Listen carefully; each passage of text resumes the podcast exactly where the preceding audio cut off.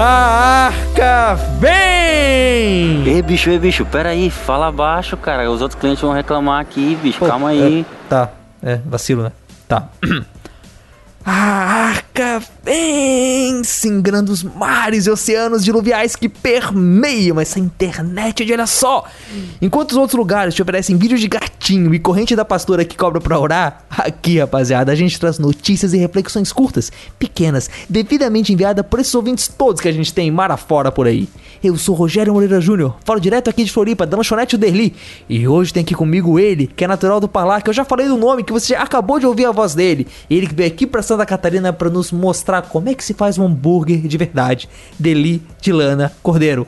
Fala, mano, que bom te ter aqui, Fala, cara. cara. É isso aí. Eu que sou lá de Belém do Pará, atravessei quase 5 mil ou 6 mil quilômetros pra vir morar aqui. Já tô aqui em Floripa há um ano, graças a Deus. Essa cidade maravilhosa. E é isso aí. A gente faz hambúrguer aqui de noite, cria os meninos de dia e tamo aí na correria, né? Aí, eu pensei em várias piadas com carne, com você mexer na carne e tal, mas nenhuma delas pareceu muito boa, te confesso isso. Mano, como é que você começou a ouvir podcast, cara? Como é que começou isso aí contigo? Cara, eu, como a maioria dos brasileiros, comecei com Jovem Nerd, Ah. tá? É, é uma verdade. Mas enfim, e na época eu comecei a ouvir o Jovem Nerd, alguém me falou do Café Brasil e tal, eu ouvi um, epi- um episódio, não gostei muito, mas eu falei, cara, será que não tem alguma coisa cristã nessa, nesse meio? Eu e aí eu achei o BTcast e o Irmãos.com.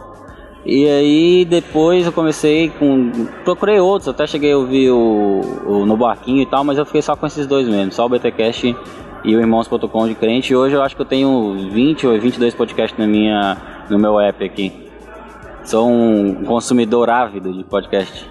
É um heavy user de, de podcast, como diria o Peter. Saudades, Peter, lá de Itajaí.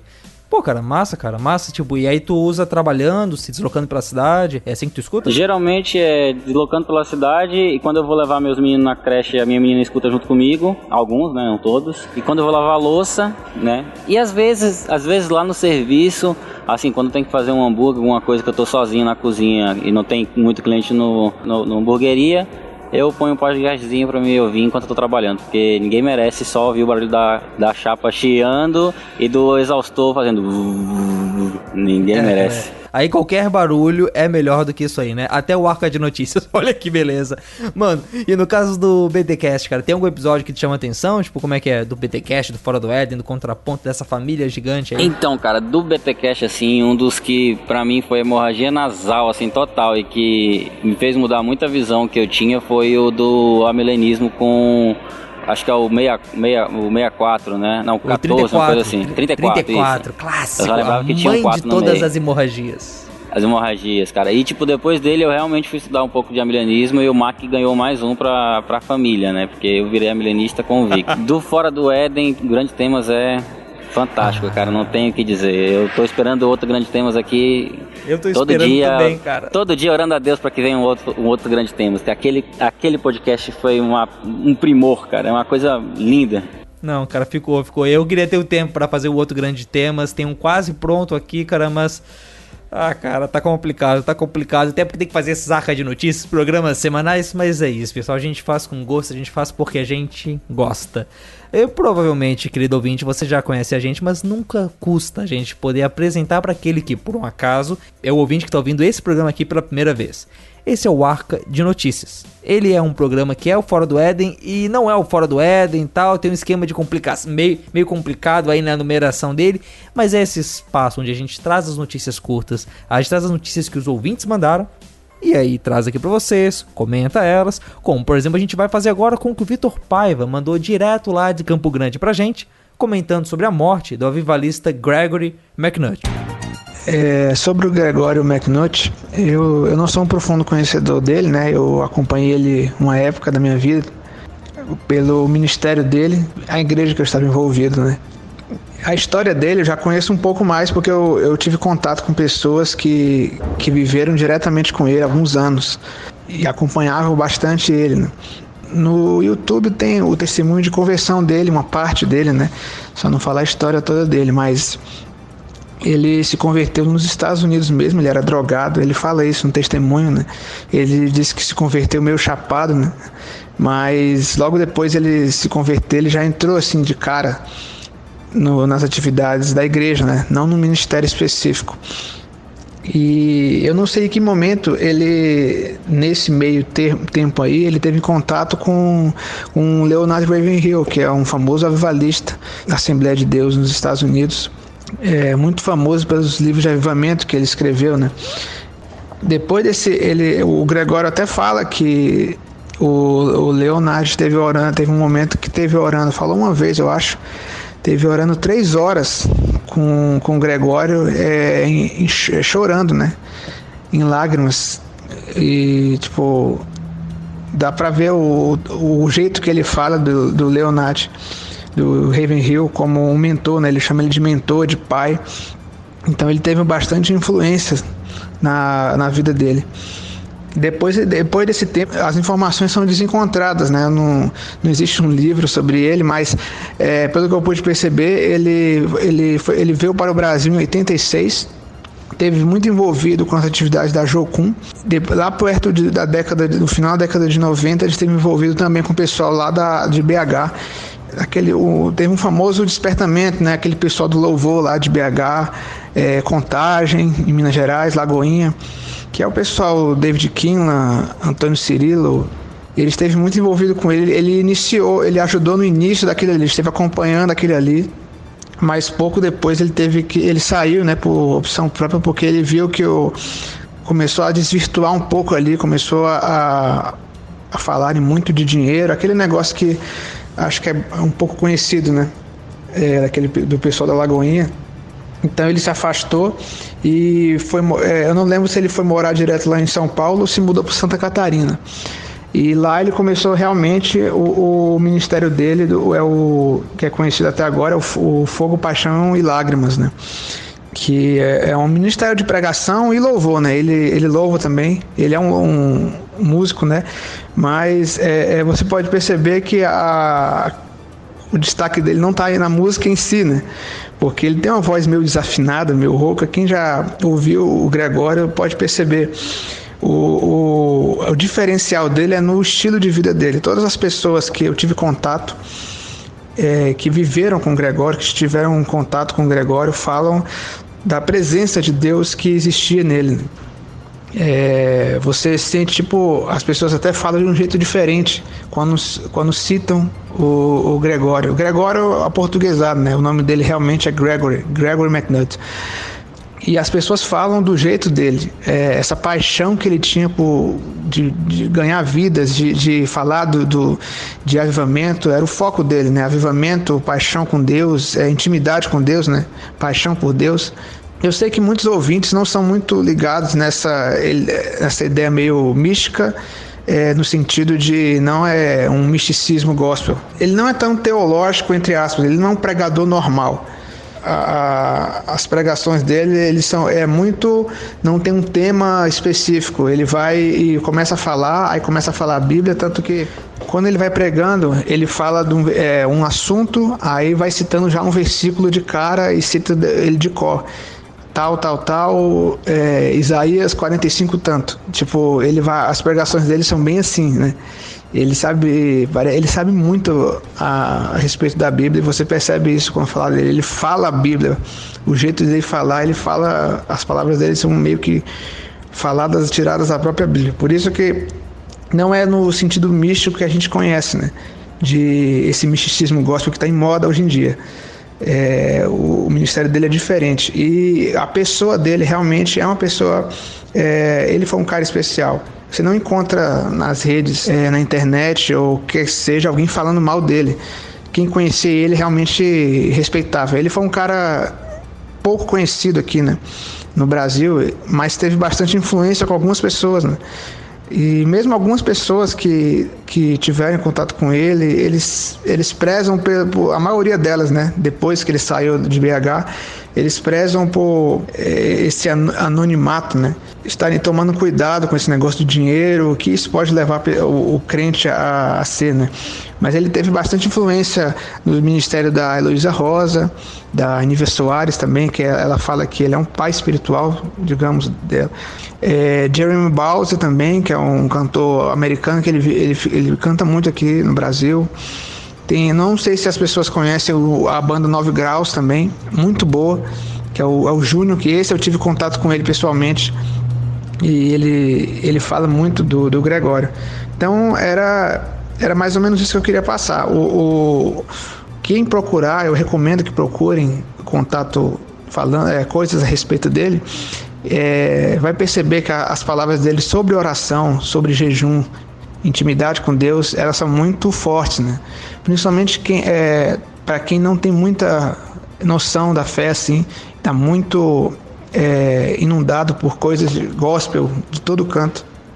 Ele filtra muito, né? Então ele foca muito no essencial de, dessa parte de oração, jejum. Ele jejuava muito e, e passava até dias inteiros é, orando dentro do quarto de oração dele. Isso aí é testemunho dos, das pessoas que conviveram com ele que eu tenho. Ele passava uma semana dentro do quarto orando, em jejum. É, é uma pessoa que tinha a presença de Deus. Então eu, eu recomendo, mesmo que você não concorde, né, eu acredito que muitas pessoas não vão concordar com o estilo dele, mas eu acho interessante, é, mesmo que a gente não concorde, a gente procure ver quem era esse homem de Deus e o que ele tinha a passar, o que, que Deus falou para ele, que ele tinha a passar para as gerações do Brasil aqui é, nesse momento que é Vitor Paiva, direto de Campo Grande, para o Arca de Notícias. Então, eu já falei isso aqui no Fora do Éden, numa edição antiga, e é uma frase que eu gosto bastante, então vocês vão ver eu trazendo aqui hoje e outras vezes também. Mas o Chesterton escreveu uma vez dizendo que jornalismo é dizer que Lord Jones morreu, para quem não sabia que Lord Jones estava vivo. E no caso do Gregor McNutt, comigo foi assim: eu tava um dia lá no grupo, aí mandaram uma notícia ali comentando que tinha morrido. Eu, pô, cara, que cara é esse? Não conheço. E aí o Vitor chegou e disse: Cara, uh, posso te mandar uma notícia sobre o Gregor McNutt? Eu, cara, claro. Dele, é, você conheceu, cara? Você acabou sendo influenciado pelo Gregory também? Então, cara, eu tive meu momento neopenteca, né? Fui de uma igreja pentecostal e depois uma igreja neopentecostal. E nesse tempo eu me aproximei muito daquele movimento de santidade, louvor que estava tendo em Belo Horizonte, ali naquela região, né? Contagem e tal. Que é justamente o que eu. É, isso lá no Pará. A gente tinha muita. Na verdade, a gente tinha muita influência lá diante do trono, o, próprio Cirilo, o McNutt. Era a influência que a gente tinha assim na igreja que eu congregava no interior do Pará, na verdade. E aí, o, o Gregory, na verdade, era aquele cara que com duas, duas notas no piano e, um, e poucas palavras, ele levava o teu nível de emoção a um, a, a, um ponto assim inexplicável, cara. E no momento da minha vida que eu, que eu conheci, foi um momento que eu realmente precisava disso, saca? Era um momento que eu tava meio perdido na minha fé, meio. daquele negócio de, de, de, adolescência, saca? Tinha 14 anos, queria hormônios à flor da pele, queria experimentar de tudo. E aí, na época, tinha meus amigos da igreja apresentaram ele assim, né? E foi meio que um, vamos dizer assim, que um instrumento de Deus para para me trazer para esse movimento de, de santidade e tal. Hoje, hoje eu não sou fã mais daquele, daquele discurso do McNutt, saca? Eu acho ele um pouco raso assim, mas eu vejo que é muito importante, saca? Eu vejo que para mim teve uma importância e eu, vi, eu vejo para outras pessoas também teve essa importância, saca? no fato de fazer com que as pessoas ficassem dentro da igreja e acabassem depois é, é, tendo um, uma, um dia de uma, um momento de leitura diária da palavra, um momento de oração, porque era uma, uma coisa que ele, que ele sempre deixava bem claro com o ministério dele, era essa questão da oração, do jejum, e isso influenciou, cara, uma geração inteira, uhum. e eu fui parte dessa geração, cara. Então, assim, hoje eu não tenho. Hoje eu acabo que aquela influência que ele deixou em mim não tenho tanto. Acho que pela questão de eu ter me tornado reformado, e sim, sou calvinista, podem tirar a pedra. É, eu acho que por causa disso eu acabei largando um pouco, mas eu não. Eu não tiro assim o mérito que ele, que ele teve na minha vida, saca? De fato eu creio que ele foi um instrumento usado sim, por sim. Deus e para Deus para que eu pudesse hoje estar do jeito que eu tô e ser do jeito que eu sou, saca? Pô, legal, cara. É, então eu, eu acredito assim, Deus levou para si mais um, saca? Mais um dos dele. E ele, por mais que ele tivesse as pessoas podem dizer, ah, é um pouco de doutrina estranha, não sei o quê, mas, cara, ele era apaixonado por sim, Jesus. Cara, sim. Quem conheceu ele, é, quem conheceu ele, quem conheceu a obra dele, conheceu o ministério dele, via que não era charlatanismo, via que não era empolgação, saca? E depois é, é, é interessante você ver que a galera do, daquele meio dele, tudo migrou para grandes gravadoras e ele foi um dos poucos que não fez isso. Entendeu? Ele, o Antônio Cirilo, o Aníbal Soares, são uma, um pessoal que até hoje ainda escuto e respeito muito por causa disso. Cara, legal, legal. Realmente, eu não conhecia ele, mas é, acho que de certo modo, né, todo mundo que foi evangélico nos anos 90, nos anos 2000, acabou sendo um pouco influenciado por esse, pelo discurso, né, do Apaixonados, do David Keelan, né, por todo aquele esquema desse louvor mais espontâneo e tudo mais. Aquele negócio de 15 minutos falando, estou apaixonado, sim, sim, sem sim. parar. E tanto que mesmo, demais, mesmo que a gente não seja diretamente influenciado, que a gente não coloque CD para ouvir, é, provavelmente o ministro de louvor da igreja tá ouvindo esse cara. E o que ele tá fazendo lá na frente é uma influência desse tipo de gente. Mas eu acho muito massa, cara, você falar isso dele. E até acho legal poder falar isso mesmo sendo um cara, como você disse, reformado e calvinista. Nossa. Porque a gente. É muito normal que a gente é, despreze pessoas que têm ênfases diferentes das nossas. Eu acho muito bom quando o pessoal do movimento mosaico fala de ortodoxia, ortopraxia e ortopatia. Às vezes a gente tem uma ortodoxia de dar inveja. Mas, ou seja, é, pro ouvinte que não tá tão por dentro desses, é, dessas palavrinhas gregas que a gente usa para parecer inteligente. Ortodoxia tem a ver com saber corretamente, com ter uma boa doutrina. E ortopatia tem a ver com sentir da, forma correta, com ter sentimentos bons. É, e a praxia é a prática correta que a gente tem que ter, né? É a ortopraxia, no caso. Exatamente. Então, eu acho que a gente não precisa pensar e gastar muito tempo para imaginar alguém que tem uma doutrina muito correta, mas não tem os sentimentos bons. Talvez a gente mesmo seja essa pessoa. Sabe muito sobre Deus, sabe muito de teologia, mas de algum modo isso não nos leva a amar mais o Senhor. Parece que o coração fica seco, sabe? E é precioso que tem esses irmãos que nos animam, né? E, e, é um corpo, como Paulo fala, né? Onde uma parte vai ajudando a outra e todos vão crescendo até a estatura de Cristo, né? É, a teologia, ela não é só saber e conhecer. E quando a gente fala isso, pode parecer que a gente quer dizer que é menos do que isso, mas não. Ela é mais. Teologia é saber, é conhecer, mas também é sentir.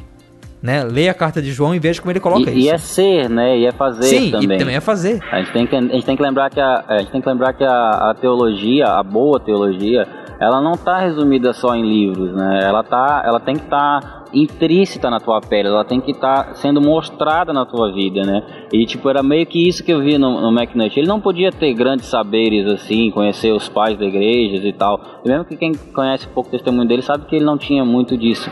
Mas ele tinha a questão do fazer e do ser, saca? E às vezes isso é tão importante quanto o saber. É óbvio que para mim a gente tem que, tem que ponderar todos na mesma medida, né? Mas só saber não vale de nada, entendeu? Então é bom a gente sempre lembrar isso, que é, como diz o, o é, 1 Coríntios 13, né? Ainda que eu falasse a língua dos homens e dos anjos, se não tivesse amor, de nada valeria. Ou seja, se a gente não tiver amor, se a gente não tiver a, a boa prática e, a, e, e, e, fazer disso uma verdade na nossa vida, não vai adiantar. Sim, sim. É, Derli, esse Gregory, ele grava CDs? Ele gravou alguns CDs. O ministério dele último era o, o Paixão, Fogo e Lágrimas, se não me engano. Isso, isso. Eu, eu vi o site deles. Você recomenda alguma música que te tocou especialmente ou algum CD? Cara, agora eu não vou me lembrar de cabeça, mas procurem o primeiro trabalho dele. O primeiro trabalho dele é um dos melhores, assim. Eu não lembro de nome de música, porque mesmo que na época eu também não, não, não, me importava sim, sim, tanto sim, com isso. Mas o primeiro trabalho dele é, é, é, é muito bom, assim. Dá para conhecer quem ele é pelo primeiro trabalho. Beleza, então. Beleza, então. Bom, esse foi o Gregory McNutt, essa foi a notícia que o Vitor Paiva mandou pra gente. Vamos agora para a segunda notícia desse programa, que veio da Andréa Menezes, que fez uma análise aprofundada para falar sobre o contrato da Fundação Cobra Coral com o prefeito Dória. Ué, você não conhece a Fundação Cobra Coral? Olha, é um instituto respeitadíssimo no Brasil, Ele ajuda a controlar o clima das cidades e eventos usando uh, poderes místicos do cacique Cobra Coral que encarnou no dono desse instituto. É sério. Olá, ouvintes do Fora do Éden. Aqui quem fala é Andréa, diretamente da Terra da Garoa. A matéria que eu trago para a gente comentar no programa de hoje saiu na coluna Boa Gente do portal O Globo, com o título Prefeito de São Paulo firma parceria com Fundação Cacique Cobra Coral. A jornalista Cléo Guimarães publicou em 5 de fevereiro de 2017 o seguinte texto: João Dória, prefeito de São Paulo, fechou parceria com a Fundação Fundação Cacique Cobra Coral, a entidade esotérica que teria o poder de controlar o clima. O contrato com a Prefeitura Paulista havia sido firmado na gestão José Serra e finalizado com Gilberto Kassab. Ainda no portal O Globo, o jornalista Luiz Ernesto Magalhães publicou no dia 7 de fevereiro uma matéria com o seguinte título: Sem convênio com Crivella, Cobra Coral vai priorizar São Paulo no controle do tempo. São Paulo vai exigir mais esforços e empenho pessoal do cacique. É muito mais difícil atuar para dispersar nuvens por ser uma cidade mais plana. O objetivo será atuar para que as precipitações que acabam provocando enchentes na capital paulista se concentrem no Vale do Paraíba, junto à Serra da Cantareira, para permitir o aumento do volume de água nos reservatórios que atendem Rio e São Paulo, afirma o porta-voz da Fundação Cacique Cobra Coral, Osmar Santos. No Rio, a parceria com a prefeitura começou em 2001 por iniciativa do prefeito César Maia. Nesses anos, a parceria que era sem ônus para a prefeitura, vinha sendo renovada. A Fundação Cacique Cobra Coral só exigia que recebessem dados sobre investimentos na prevenção de enchentes e pudesse fazer publicidade de acordo. Em janeiro de 2009, quando o ex-prefeito Eduardo Paz assumiu o comando da cidade pela primeira vez, o município chegou a anunciar que dispensaria a fundação, mas voltou atrás 15 dias depois, após o primeiro temporal que atingiu a cidade. Osmar Santos acrescentou que o cacique Cobra Coral vai continuar monitorando o rio, porque, apesar do prefeito Marcelo Crivella não ter renovado um convênio, a entidade continua continua a atuar como consultora. Isso porque a ajuda espiritual se dá também com o apoio da tecnologia.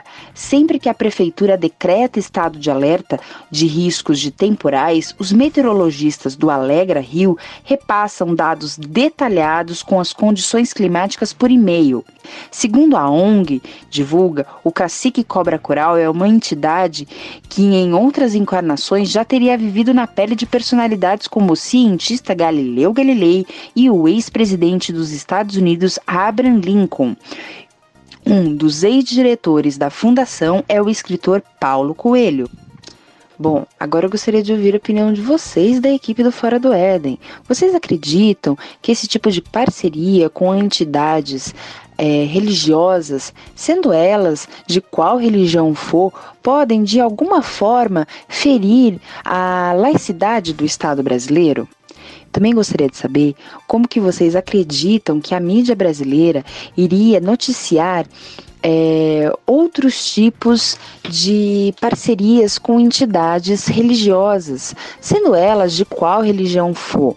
Por exemplo, imaginem uma entidade religiosa cristã protestante que tem um forte movimento junto à batalha espiritual, a mapeamento de demônios. Se essa entidade firmasse uma parceria pública com a prefeitura ou o estado de algum da, das localidades da nossa nação. Como vocês acham que isso ia ser recebido pela mídia nacional? É isso. Muito obrigada pela oportunidade. Fiquem na paz de Jesus e até mais. Então, ouvinte, eu não sei você, mas que história mais maluca, hein? Quer dizer, eu ouvi essa dessa Fundação Cobra Coral há bastante tempo atrás no Nerdcast, eu acho que o de Colapso Urbano, em que eles comentaram que tinha esse pessoal que fazia esse trabalho lá no Rio de Janeiro para ver se não dava chuva nos eventos, né? E, cara, tipo, agora São Paulo tá com essa. E por que, que a gente tá, tá, tá trazendo isso aqui? Além do Arca de Notícias ser o lugar onde essas matérias acabam sobrevivendo. É porque a Cobra Coral, agora no Rio de Janeiro, com o Crivella, teve o contrato reincidido. E agora o Dória, que é o cara, né, o todo técnico, todo não político, tá aceitando essa parceria com eles. Aliás, veja bem, antes da gente continuar, só alguns esclarecimentos. A Cobra Coral, é, oficialmente, não cobra pelos serviços. Ela recebe dados meteorológicos e com esses dados eles fazem o, o trabalho espiritual deles e acabam evitando que se chova, evitando que coisas piores aconteçam. E a Andrea falou sobre entidade ali no áudio dela. Bom, é que tem duas entidades. Uma delas é a Fundação e a outra é a entidade Espírito, que reencarnou lá no chefe da Cobra Coral. O cara que no passado também já foi, né? Gente simples assim como Abraham Lincoln ou Galileu Galilei. E é o cara que controla o tempo e as paradas aí, tipo. Deli, que loucura, cara. É, engraçado que se fosse evangélico o negócio tava diferente, né? Mas enfim. Nossa, imagina a Nilce Itioca prestando serviço de assessoria espiritual pro Crivella. Ah, rapaz. Ia dar o que falar. Nossa, mano. O que eu acho interessante é que assim, o senhor Osmar Santos, né, que é o presidente da porta-voz da fundação, no último governo do, do, do Paz, eles tiveram uma equipe meteorológica que recebia 60 mil de convênio da Prefeitura do Rio. Então, tipo assim, eles não cobram pelo serviço, mas eles recebem doações, né? Então, é, é, é, é engraçado porque pro Cobra Coral pode, né? Não querendo fazer burburinho e já fazendo, mas é meio bizarro, cara. Será que, tipo, Pra que isso? Se, não, se isso não for lavagem de dinheiro, me matem, por favor, porque não tem outra explicação. Cara, é muito maluco, né? Tipo, porque. É claro que é sempre chato, às vezes, ser o cara que fica falando lavagem de dinheiro para qualquer coisa que acontece. Mas. Ou alguém é muito crédulo ou tem alguma coisa muito errada acontecendo, né, cara? Não, que loucura, bicho. É engraçado que a gente pega as pessoas que. Ele, no, depois vocês podem entrar no site da Fundação Cacique Cobra Coral, o FCCC, e lá ele tem todas as listas de convênio que eles já fizeram. Inclusive são bastante, são bastantes listas, assim, com bastante. Tem bastante gente. Tem aqui com Santa Catarina também, em 1992. É, saca, tipo. É por isso que eu acho engraçado, tipo, ah, beleza, é ruim ser o cara que fala que é lavagem de dinheiro, mas não tem como não ser, cara. Tudo cara, bem que. Tudo bem que. Des, desculpa aí, Peter, mas o catolicismo brasileiro é um tanto quanto bizarro. Vide lá no Pará que a gente costuma dizer que lá o pessoal não é católico apostólico romano, é católico apostólico paraense. Porque domingo tá na missa e sexta-feira e terça tá batendo tambor. Mas enfim, né? Mesmo com isso tudo, é muito estranho tu acreditar que a maioria dos governos, que, que geralmente antigamente, né, que eram majoritariamente católicos, iam fazer convênio com uma fundação com um cunho místico desse jeito, que ainda diz que recebe uma entidade de um cacique, né? Entendeu? Logo, logo a nossa população que é extremamente cara, preconceituosa com o índio, velho, não, não dá pra engolir, Ah, cara, velho. mas, mas o misticismo ama essas imagens de cacique, de índio, né? Que loucura, que loucura. Se você conhece o ouvinte aí, a Fundação Cobra Coral, uh, deixa aí nos comentários pra gente. Vamos ver que história maluca é essa. Mas agora que a gente deu as notícias, as, as notícias que os ouvintes nos mandaram, essa semana eles mandaram as notícias mesmo. Ah, vamos seguir em frente vamos passar para os recadinhos e para os comentários.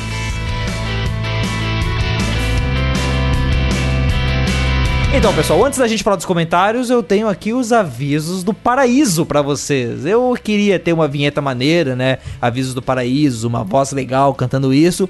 Mas a gente não teve, só tive essa ideia desse, do, do quadro hoje de manhã. Calma aí que eu vou fazer a vinheta pra ti, ó, já. Ah! Aleluia! Pronto. Coro Poxa, angelical aí. Ficou maneiro. Ficou bem legal, cara. Eu vou usar nas próximas edições. Pode deixar.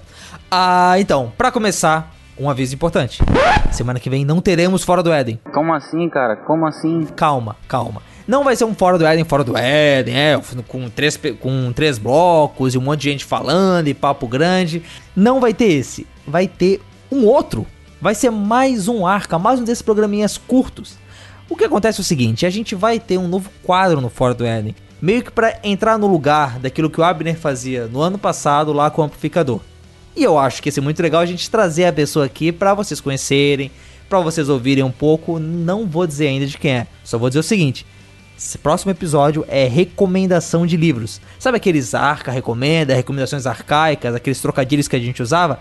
Próximo episódio, quinta-feira que vem, vai ser assim. Então o que, que eu te digo? Você tem aí um livro que você quer dividir com a rapaziada? Bom, então você tem três meios de falar com a gente, três meios de poder passar a sua ideia e ver se manda o seu áudio e tal. O primeiro é pelo grupo do Fora do Éden no Telegram.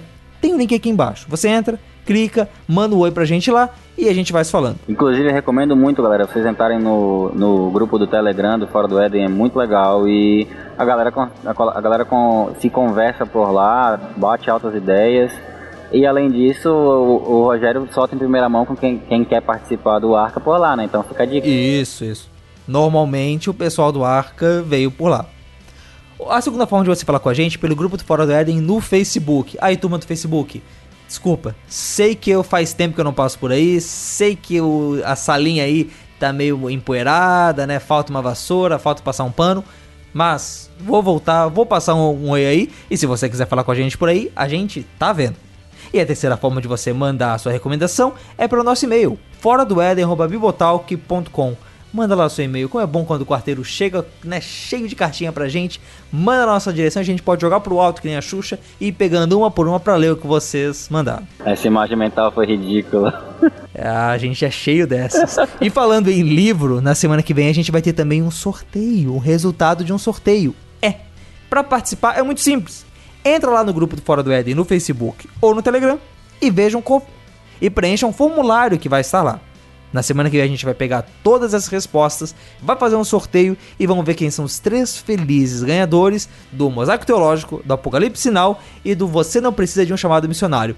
Grandes livros aí lançados pela BT Store. Edreira, não adianta, tu não vai ganhar esse negócio, cara. Tu é participante do Fora do Web, esquece. É, o Edreira ali no grupo Telegram disse que queria ganhar, tal, fez o maior barulho, mas realmente quem é da equipe não pode ganhar, e ainda mais ele que tá lá na Irlanda, ainda mais ele que que trouxe a ira dos fãs do Tolkien no último Arca de Notícias. Mas a gente fala disso melhor nos comentários. Olha, esse último Arca, cara, que programa divertido de, de gravar. Você ouviu ele, mano? É, o último arca foi bem bacana, cara. E essa entrada do Peter no finalzinho, esse bicho ele, ele gosta de causar mesmo, né? Peter, beijinho, cara. Cara, então, a gente gravou o programa todo achando que o Peter não ia mandar o áudio, por isso que ficamos zoando ele. Aí terminou a gravação, Tô eu aqui começando a editar, ele fala comigo: Ô oh, cara, posso te mandar o áudio? Eu, tá, cara, manda, só que assim, manda meio indignado porque a gente quase não te colocou. E o resto é história. Tá lá o que o Peter mandou no, no último marca de notícias. Escuta lá, ouvinte. Se você não ouviu, escuta, tá bem divertido e tá bem legal. Sobre os comentários, a gente teve uma troca no sistema de comentários, no Discuss do site nessa semana, e alguns não estão aparecendo ali. Mas dá pra ver aqui pelo sistema e eu vou comentar com vocês. O padre Alexandre pergunta pra gente se as imagens dos santos não deveriam ter, ter, também um valor artístico. A gente falou no último programa sobre aquela imagem que foi quebrada pela pastora lá em Botucatu e também sobre a imagem do Elrond que a mulher aqui em Florianópolis estava rezando. Além disso, o Elber Martins elogiou a participação do Edreira e disse que, sim, Lewis é melhor que Tolkien. Não sei se você ouviu, mas se você não ouviu o programa, esse comentário tá aqui porque o Marcelo Edreira instigou a rapaziada a dizer que Lewis é melhor que Tolkien pro Peter. Ele quase rolou uma terceira guerra mundial, cara, lá no grupo com isso. Quase. Eu só quero deixar claro que a gente não incentiva esse tipo de debate. É uma opinião do Marcelo, né? Que situação maluca que ele nos colocou, hein? Agora, passando pro próximo, passando pro último Fora do Éden, a gente teve esse programa com temas mais pertinentes, né, esses temas maiores. O Ronaldo Lana, sempre presente nos comentários e que mandou uma notícia no último Marca de Notícias, compartilhou uma análise do Ariovaldo Ramos sobre quais os motivos que levam uma pessoa que vem do campo, que vem do interior, a se sentir acolhida nas igrejas evangélicas. É uma pegada mais sociológica, eu poderia dizer, mas ela tá interessante. Dá uma olhada lá. É, o primo sempre mandando comentários bem bacana, né? Sim, sim, sim, sim. O Akauan comparou a ação do Estado em relação às drogas e à pornografia. Mas deixa eu fazer um comentário não sobre o que ele disse, mas sobre ele ter vindo aqui. Porque assim, eu posso estar enganado, mas acho que é a primeira vez que eu vejo ele participando nos comentários. Pessoal, como isso é maneiro, como eu gosto de ver um rostinho novo ali, gente que venceu a barreira de apertar no Discuss e mandar um comentário e compartilhar e sua opinião com a gente. Se você, querido ouvinte, se você, querida ouvinte, ainda não fez isso, tá ali, tem tempo, é fácil.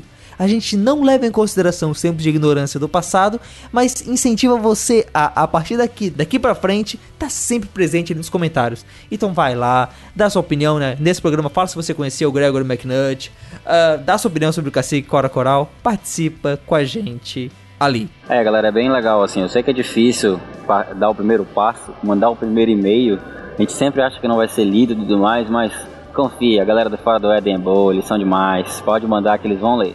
Até porque a gente recebe tão pouco que qualquer um que a gente manda a gente lê. tipo, quando o Trello me manda e-mail falando sobre as novidades, eu leio. Quando o Evernote manda e-mail falando, é, mandando também o que, que mudou no programa, eu leio. É só mandar pra gente. Você tem um spam que você não sabe para quem mandar?